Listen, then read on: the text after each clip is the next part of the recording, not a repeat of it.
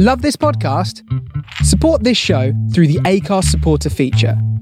It's up to you how much you give, and there's no regular commitment. Just hit the link in the show description to support now.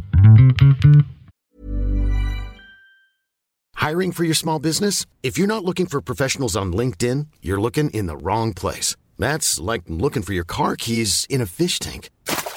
LinkedIn helps you hire professionals you can't find anywhere else, even those who aren't actively searching for a new job but might be open to the perfect role. In a given month, over 70% of LinkedIn users don't even visit other leading job sites. So start looking in the right place. With LinkedIn, you can hire professionals like a professional. Post your free job on linkedin.com slash people today. Hey listeners, welcome to Amaliah Anthology. Here you can find a collection of our most read pieces on amaliah.com, read by the authors themselves so that you and our readers can enjoy your favourite articles in a new way. This episode, Sara Omar's reading her piece, Our History in Words, an interview with my mum about her life in Somalia. Enjoy. Our History in Words, an interview with my mum about her life in Somalia. As a child, my mum would tell me stories of her youth, which I didn't pay enough attention to. She would tell me about days spent on cargo ships, months navigating foreign lands, and the random acts of kindness that helped her through it all. Although I only remember these stories as small anecdotes, as I've grown older, I've come to realize and appreciate my mother's honesty when it comes to talking about her youth.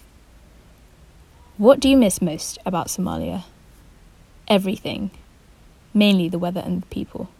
I remember that we weren't scared of people because they all had an open and good heart. After I first left, I missed my friends a lot because we used to spend every day together. It felt a lot worse since I didn't get to say goodbye.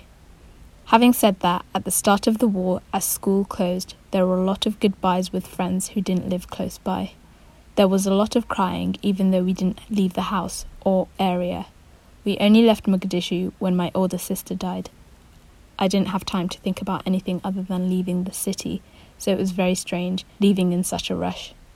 When my family left, my dad stayed behind in Somalia, so I missed him as well. When my dad finally left, it was the biggest relief. I still miss my country. I still miss my city. What would you like to say about being a refugee in camps? The thing about camps is that it gives you a place to sleep and three meals. You arrive, get interviewed, then you get accommodation, which is bigger for families, but travelling is difficult. I first left Somalia on a shipping boat which wasn't built for people. The ship was carrying people instead of containers. At 500 US dollars per person, it was a hefty price to pay. It would rain on deck, and there were little things I could call my own. There was only a small plate for four children to share, so it was tough, but we met a guy who was a family friend who I only knew as the deaf guy. He worked on the ship. He generously shared his meals, and honestly, I wouldn't have made it without him. Many people don't make it, but on my journey, two elderly people died of infection on board the ship. The only medication available were paracetamol and ibuprofen. You haven't been back. Is there any reason? The war definitely changed my country. Before there was order and stability, now, I'm sure there's been a loss of that sense of community we had, so it's not the same. I also feel like I've changed as a person. I've grown up, so I'm much more aware of things that I perhaps wasn't aware of before.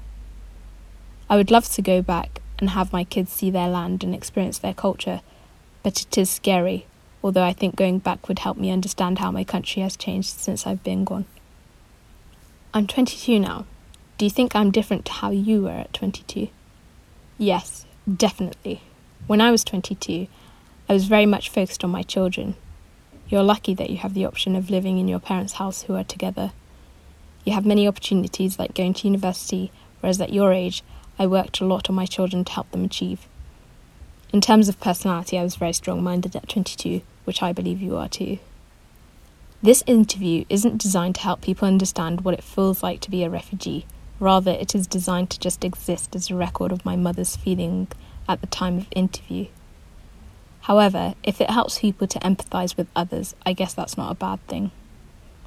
I think it's important to document stories, especially those that wouldn't otherwise be documented. Another thing I would like to point out during this interview, we only discussed my mum's time spent as refugee of Somalia's civil war. Perhaps you could join in too. I would strongly urge you to interview your mother, parents, or family. I learnt so many things about my mum doing this, and it was a lot of fun.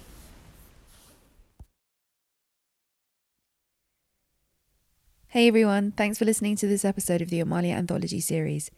If you'd like to be a part of the anthology series or want to interview an elder, get in touch at contribute at amaliah.com.